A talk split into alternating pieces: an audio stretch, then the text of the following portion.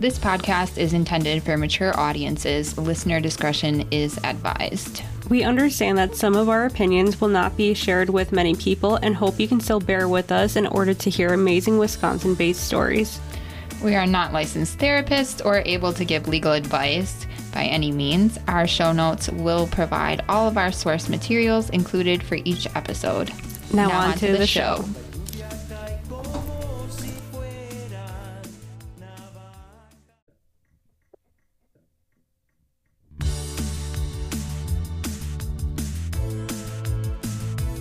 back to All the Sins of Wisconsin. I'm Falon and I'm here with Mims. How are you? I'm doing great. Today I consider it to be a very lovely day because it's kind of gloomy, but it's not that cold out. It had like this fog effect outside, and I was able to like walk my dogs in like a light jacket. That's like the perfect temperature for me. It was a nice temperature today, but I enjoyed the sun yesterday. Yeah, feel like it was a little colder yesterday, even with the It sun. was.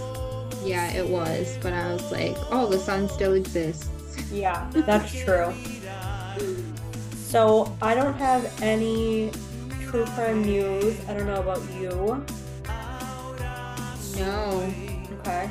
I'm I not following news right now. I just don't even have the time. yeah, I don't have the energy, so that makes two of us. Yeah. No.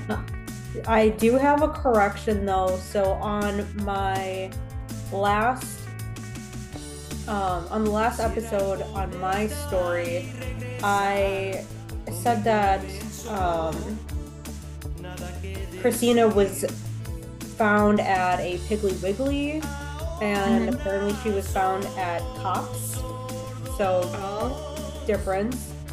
And apparently, what I didn't read in my sources was that originally the cops thought that Rusty, um, not TJ, was responsible for the murder, and um, which is really interesting. And I I found this all out because somebody that I know is actually um, related to Billy, Billy Duncan. So that was just super crazy.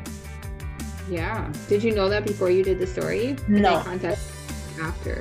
It was after, yeah. That person was Wow. listening and then like immediately texted me and was like, Yeah, like here's the scoop and just told me all about it. I'm not gonna name names or anything, but Right. yeah. Crazy. Very interesting. It's such a small world in Wisconsin. Yeah, it really, really is. It's crazy. It really is. Okay, well that's all of my corrections. All right. So today I'm going to start with the murder of Rosemary Walza Wertmer. Okay. Hard name for me to say for some reason. Okay. My sources today are republicaneagle.com and sheriff of Douglas County, Wisconsin.org slash cold cases. At around 5 p.m. on April 19th of 1980, 27-year-old Rosemary's body was found near a ballpark. And this was in Hawthorne. The Hawthorne woman had was found with multiple knife wounds to her throat and upper chest. Mm. Her body had been dragged from the baseball field into the woods and buried under pine needles and debris. And she left behind a family, including a 10 year old son. Oh, that's so sad. Terrible. The night before she was found, Rosemary had attended a party at the Hawthorne ballpark with approximately 60 other people. And many of these people were underage, like between only 14 and 18 years old. Okay. When I was a, a young delinquent, Mm-hmm. We did not party in public like that. We went in the woods like respectable teenagers. like respectful teenagers. I partied at people's backyards, basements. Lots of basement. I uh, You know, it's kind of disturbing to think about it now, but when I was in high school, I only partied with people that were already graduated. Um, Mhm. so a lot of them had like their own place.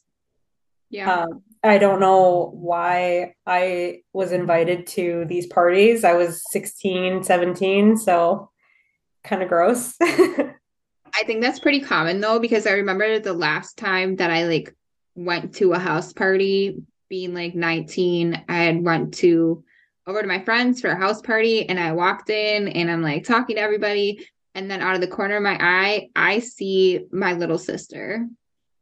No. And I was like, bitch, what are you doing here? Right. Like a sophomore, maybe. And I Oh. was like, and she has a drink in her hand. And I'm like yelling at people. Good. Yeah. I would have yelled at people I was like, I cannot hang out with you guys. You're hanging out with my little sister and her friends. Yeah. I was like, I outgrew the house party scene. I'm too old for this. I'll move on to Oshkosh where the college kids are. There we go. Yeah, that's that's way better. yeah, but it's crazy. Yeah. But yeah, that's the dynamic, but very strange Mm-hmm. now that I'm an adult. Yeah. Definitely. So apparently that's common because it's like grown-ups and kids, but they're partying right at the ballpark. So they're bold. Seriously. But I guess in 1980 it was a little bit more lax. Like right now, you're if you're partying in public, you're getting an underage immediately. Absolutely. So part of the point of telling people that these people that were partying were only 14 at the time is they're still young enough to remember and tell us what happened. It Right. wasn't that long ago. Mm-hmm. So, not long after she was murdered, a 27 year old man from Maple, Randy, I don't know how to say his last name either, Luostari, was charged in the case. And so he is arrested pretty quickly. They're convinced that he did it. He has a bad reputation for some reason with women in the area. So he was the immediate suspect Okay. and he's arrested. His case goes to trial, and the jury says you don't have enough evidence. He's found not guilty. So, unlike a lot of cases where they think they have their suspect, they just close the case. In her case, they're like, well, if we were wrong, then that's okay. We're reopening the case. So, the case was reopened in 1982. And they also put new police officers on the case to get a fresh look at it, which I thought was really smart too. Yeah. So they completely started over from the beginning of trying to figure out what happened. And they ended up sending the evidence that they collected at the scene and some new evidence that they had to the FBI for DNA testing. And the DNA testing leads them to believe that as many as six people were directly involved in Rosemary's death. Jesus. That's a lot of people. Yeah. And one of the officers involved that's investigating said that clues from the community lead him to believe that many residents believe the killer or killers are still right there in Douglas County. Like it's local people that did this. They know that they did it and they're still there. The audacity. Right? And how do you live with yourself? I don't know. And how do you like walk around where everybody knows or suspects? I would not feel comfortable at all. Like they No. clearly don't care. No, and like you grew up here, you went to this party, you either participated in the murder or you know about the murder. Now you're raising your family there. Right. So you're like at back to school night with your fellow killers or the people you saw killing people mm-hmm. because it's this very small town. So it's, I don't understand. No, I don't I don't either. And one of the things that was said is that after she was murdered, everyone in town started carrying guns. Like they were afraid that somebody was still out there and still wanted to commit crimes. And that was when Randy was in jail. So clearly the community didn't think it was him. The police did. Right. The community didn't think it was him because they were still scared after he was arrested. Right. Yeah. That's always interesting too. Yeah, me too. The officer said it's unconscionable that people know what happened out there and nobody will say anything. Well, they're living in fear. That person clearly is in the community still, not giving Mm-hmm. one flying fuck about what people think about him, her, whatever. Mm-hmm. And obviously, that's kind of an underlying threat. right. They're probably like a prominent member of the community now. Ugh. That's how it usually goes, I feel like. Right. So, new information that has been gathered from witnesses has to be corroborated by other witness accounts. You can't just have one random Chelsea call and say, Hey, I know who did it. Like, there has to be evidence or other witnesses. So, if a few people come in together and say, like, this is what happened, or if there's some physical evidence that could point to somebody being guilty, then they would go with that. Okay. But they're saying right now they can't just go by one witness statement. They need more information, which I thought was interesting too. That made me think that they have a lot of witness statements, but they don't have anything to back them up. Right. But I feel like if multiple people are saying the same thing, isn't aren't those all witnesses then that can Yeah. I don't know, testify that this all happened. I don't know. Yeah. I don't know either. So it seems like the authorities believe that Randy was properly acquitted of this crime, but a lot of people in the community still don't agree. Because after this acquittal, Randy went on to actually commit a crime. In 1984, Randy was convicted of kidnapping, false imprisonment, and five counts of sexual assault. Oh my After God. Yeah, he kidnapped a woman from her bed Oh my God. and took her to his house where he proceeded to chain her up and assault her. That is like my worst nightmare. Just like being in my own home, having a normal day, and then somebody comes and disrupts my life, takes me from my home, and violently assaults me. Like that is, there's nothing scarier than that, in in my opinion. I will kill them. Thank you. I will find you. Thank you. kill I need to be found. I will find you. I promise. the podcast will go on every day looking for you. Thank you. Yes. You're welcome. Well, in this case, for some reason, some local men immediately knew hey, Randy did this shit Wow. because they went straight to his house Uh-huh. and they rescued her. Oh my God, those angels.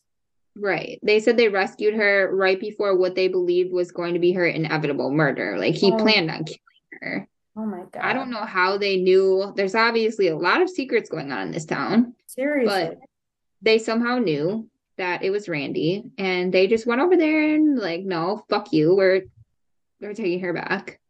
This is like the So- town of secrets and like the town of their own personal justice. Yeah. So if any of you live in Hawthorne, we want to hear about it because this Yeah. is interesting. And then, so Randy was convicted, of course, since he was caught right in the act, Mm-hmm. and he was imprisoned. And then in 2014, he had been moved to a supervised living facility in Mauston where he's committed for being a sexually violent person.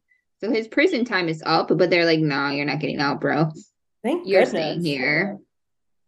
And this past summer, he was trying to be released. And he led to this led to him having a six person trial. So civil trials only have six people instead of 12. And then they have a different standard too. It's just clear and convincing instead of reasonable doubt.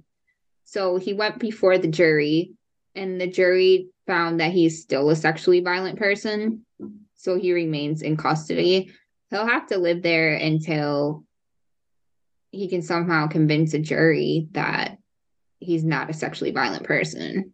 And you can't just not be a sexually violent person. Like that doesn't just go away. No.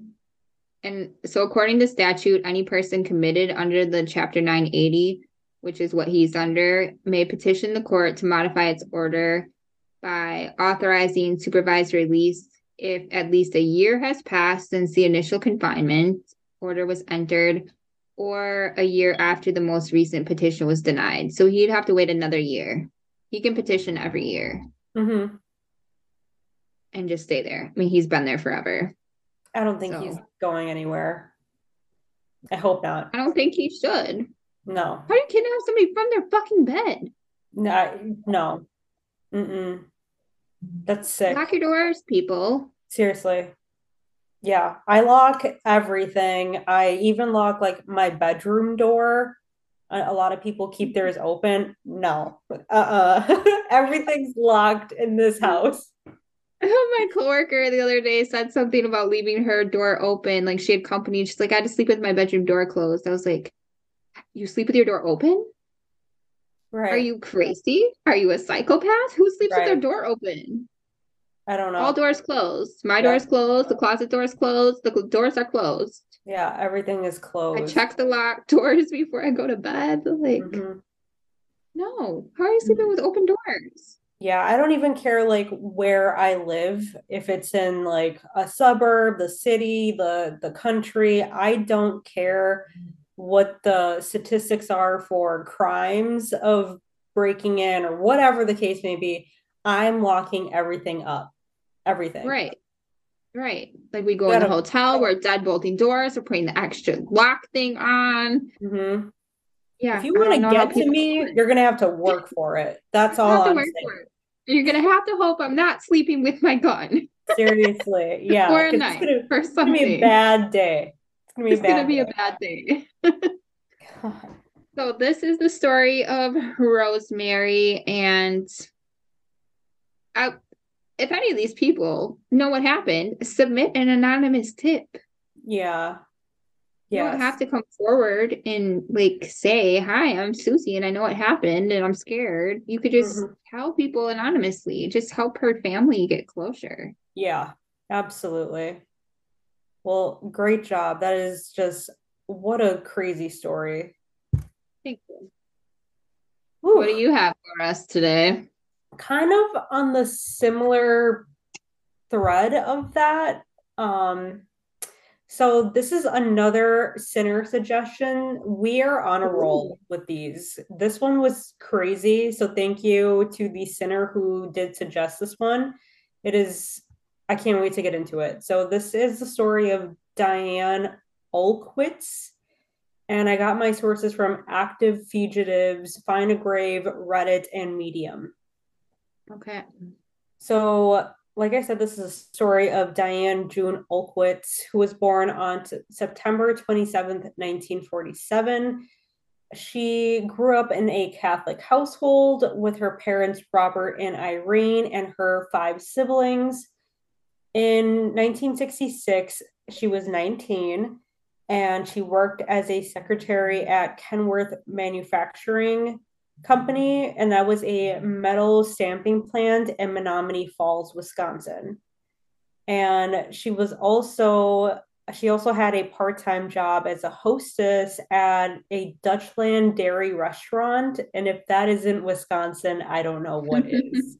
Right. So she began working there after she at the manufacturing company.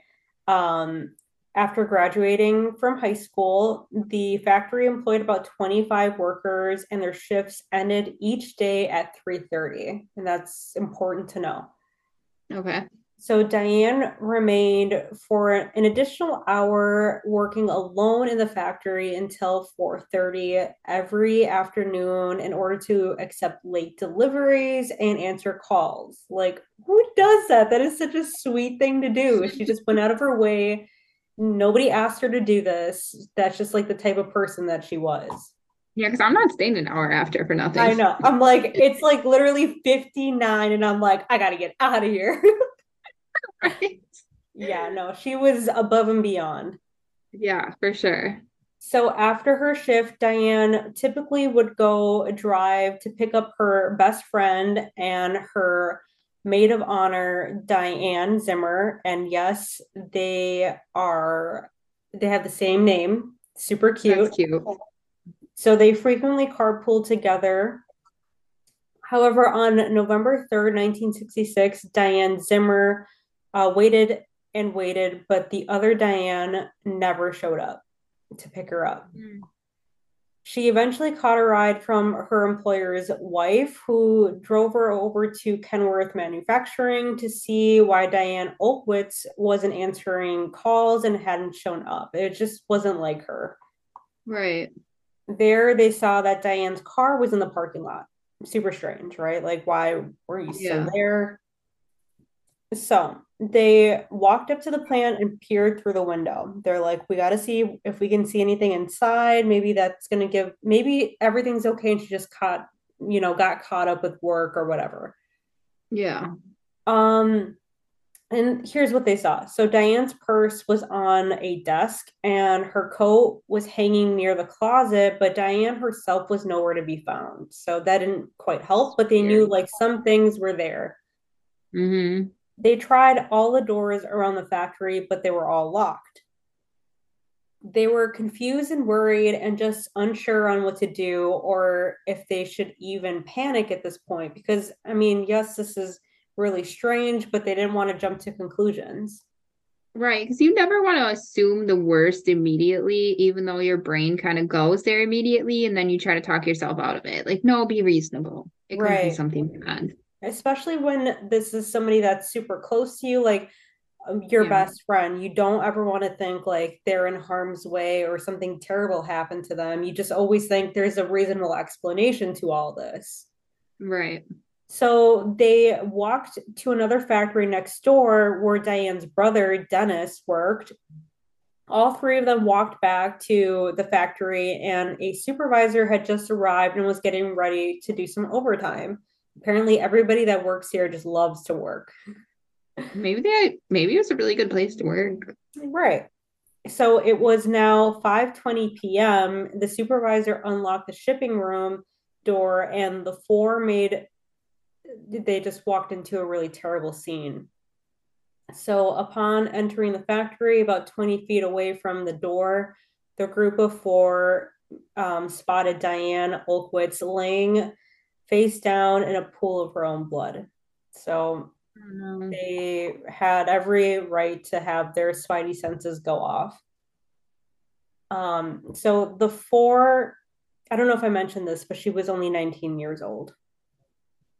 So the four then called the police and the investigation started from there. The Waukesha County coroner, James Welch, determined that Diane had been stabbed 106 times.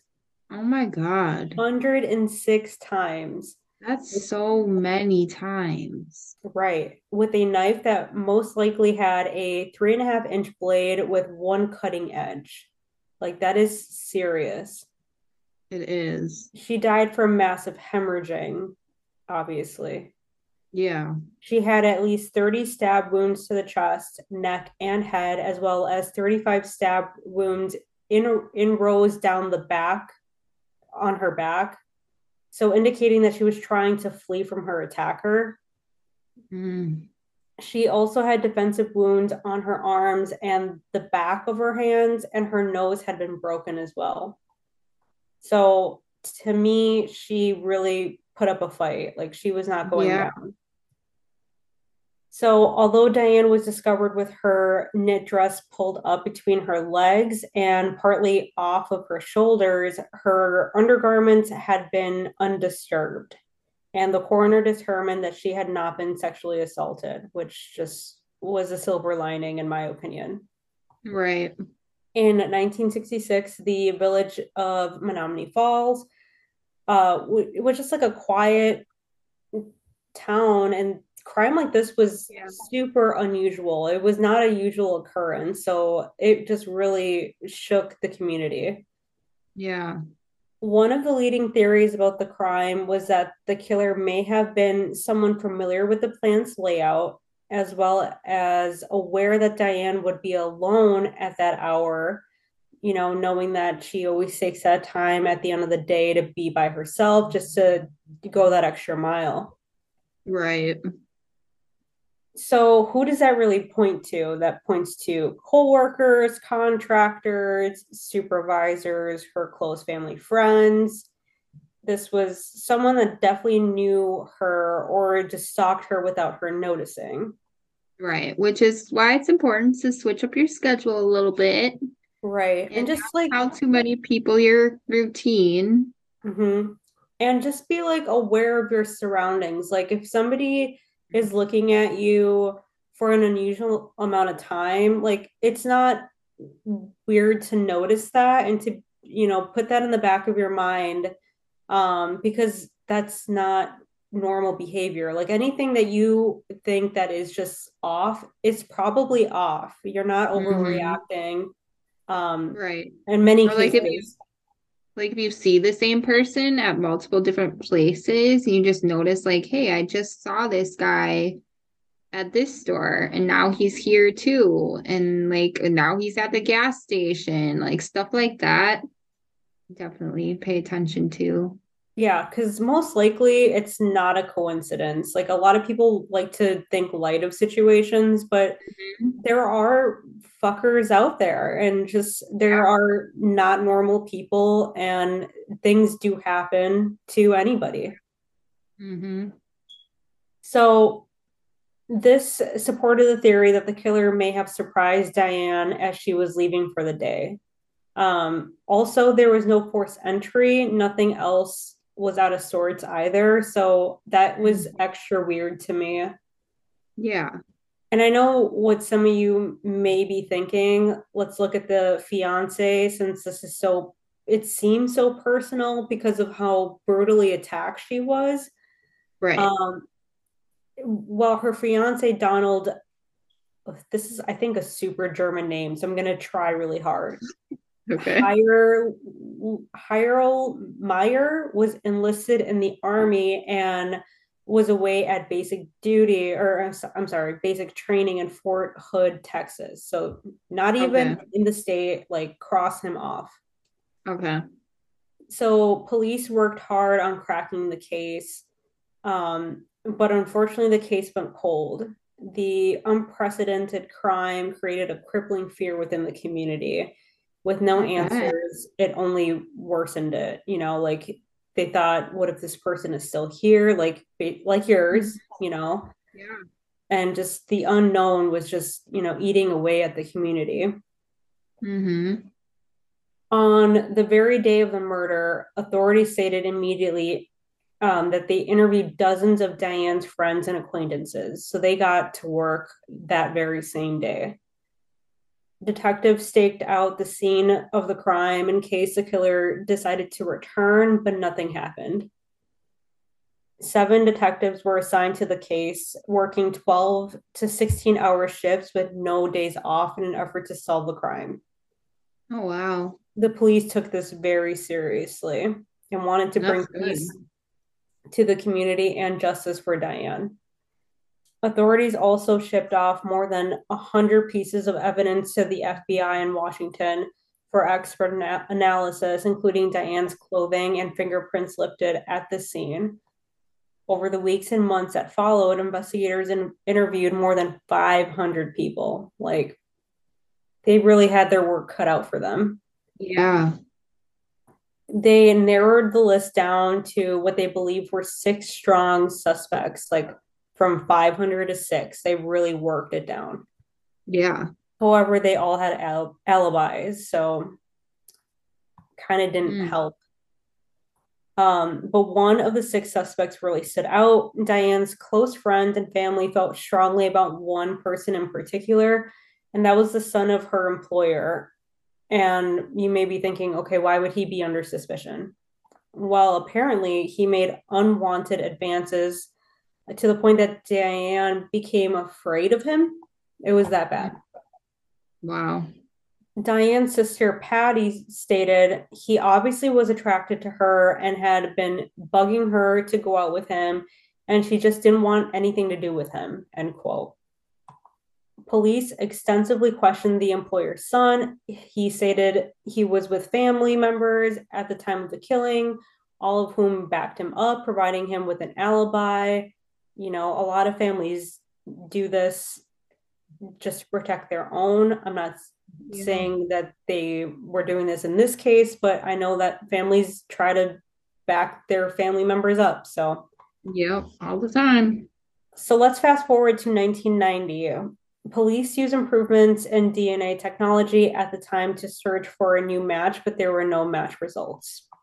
Mm. Police wanted to test the DNA of one of the prime suspects, the employer's son, but that didn't end up happening. The employer's son died in 1991, and his body had been cremated, and mysteriously and suspiciously, his remains could not be located. Oh, wow.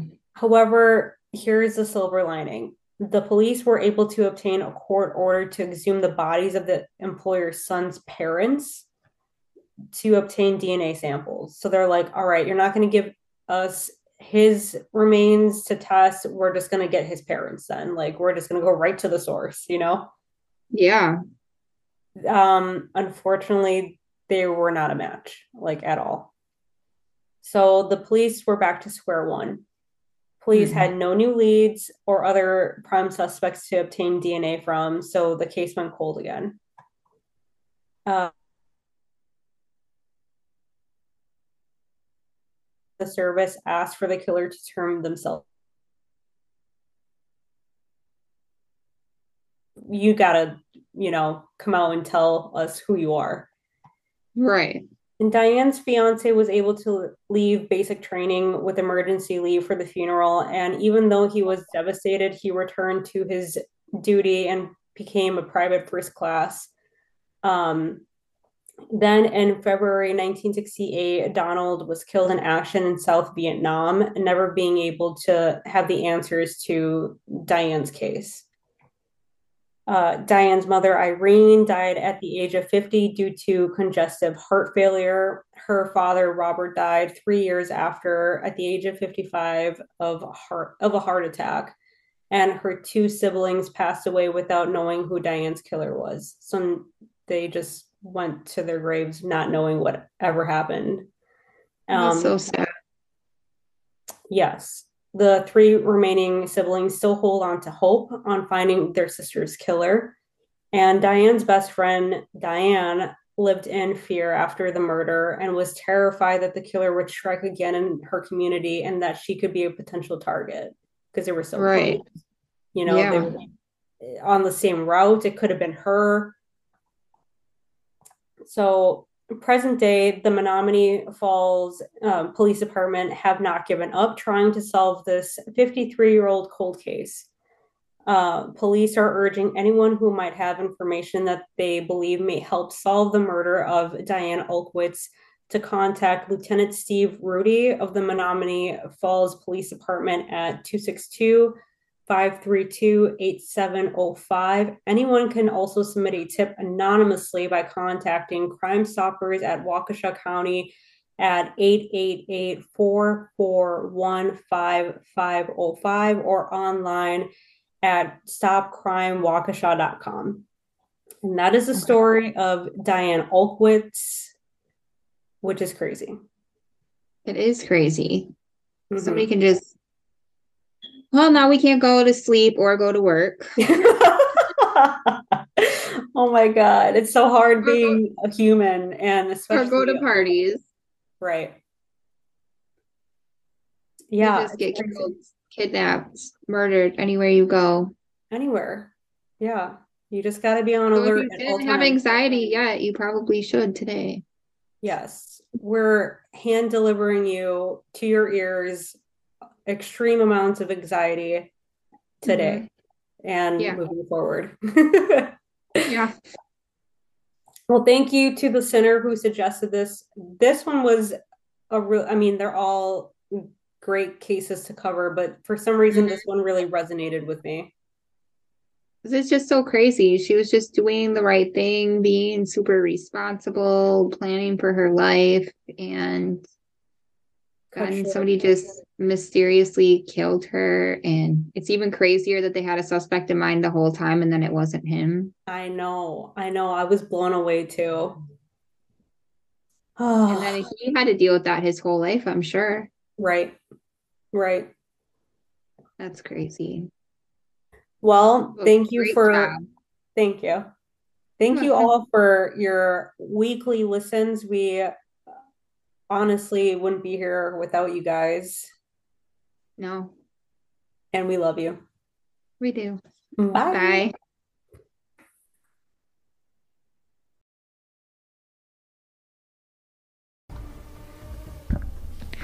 All the Sins of Wisconsin was written, recorded, edited, and produced by Falon and Mims. Thank you so much to all of our listeners, supporters, friends, and family that continually allow us to do what we love. If you love our show as much as we love you, please give us a glowing rating and review. Follow us on Facebook and Instagram to see what we are up to, and email us your sinner tales at all the sins of wi at gmail.com. Episodes of All the Sins of Wisconsin are available for free wherever you listen to podcasts. And don't, don't forget, forget, we love you. you.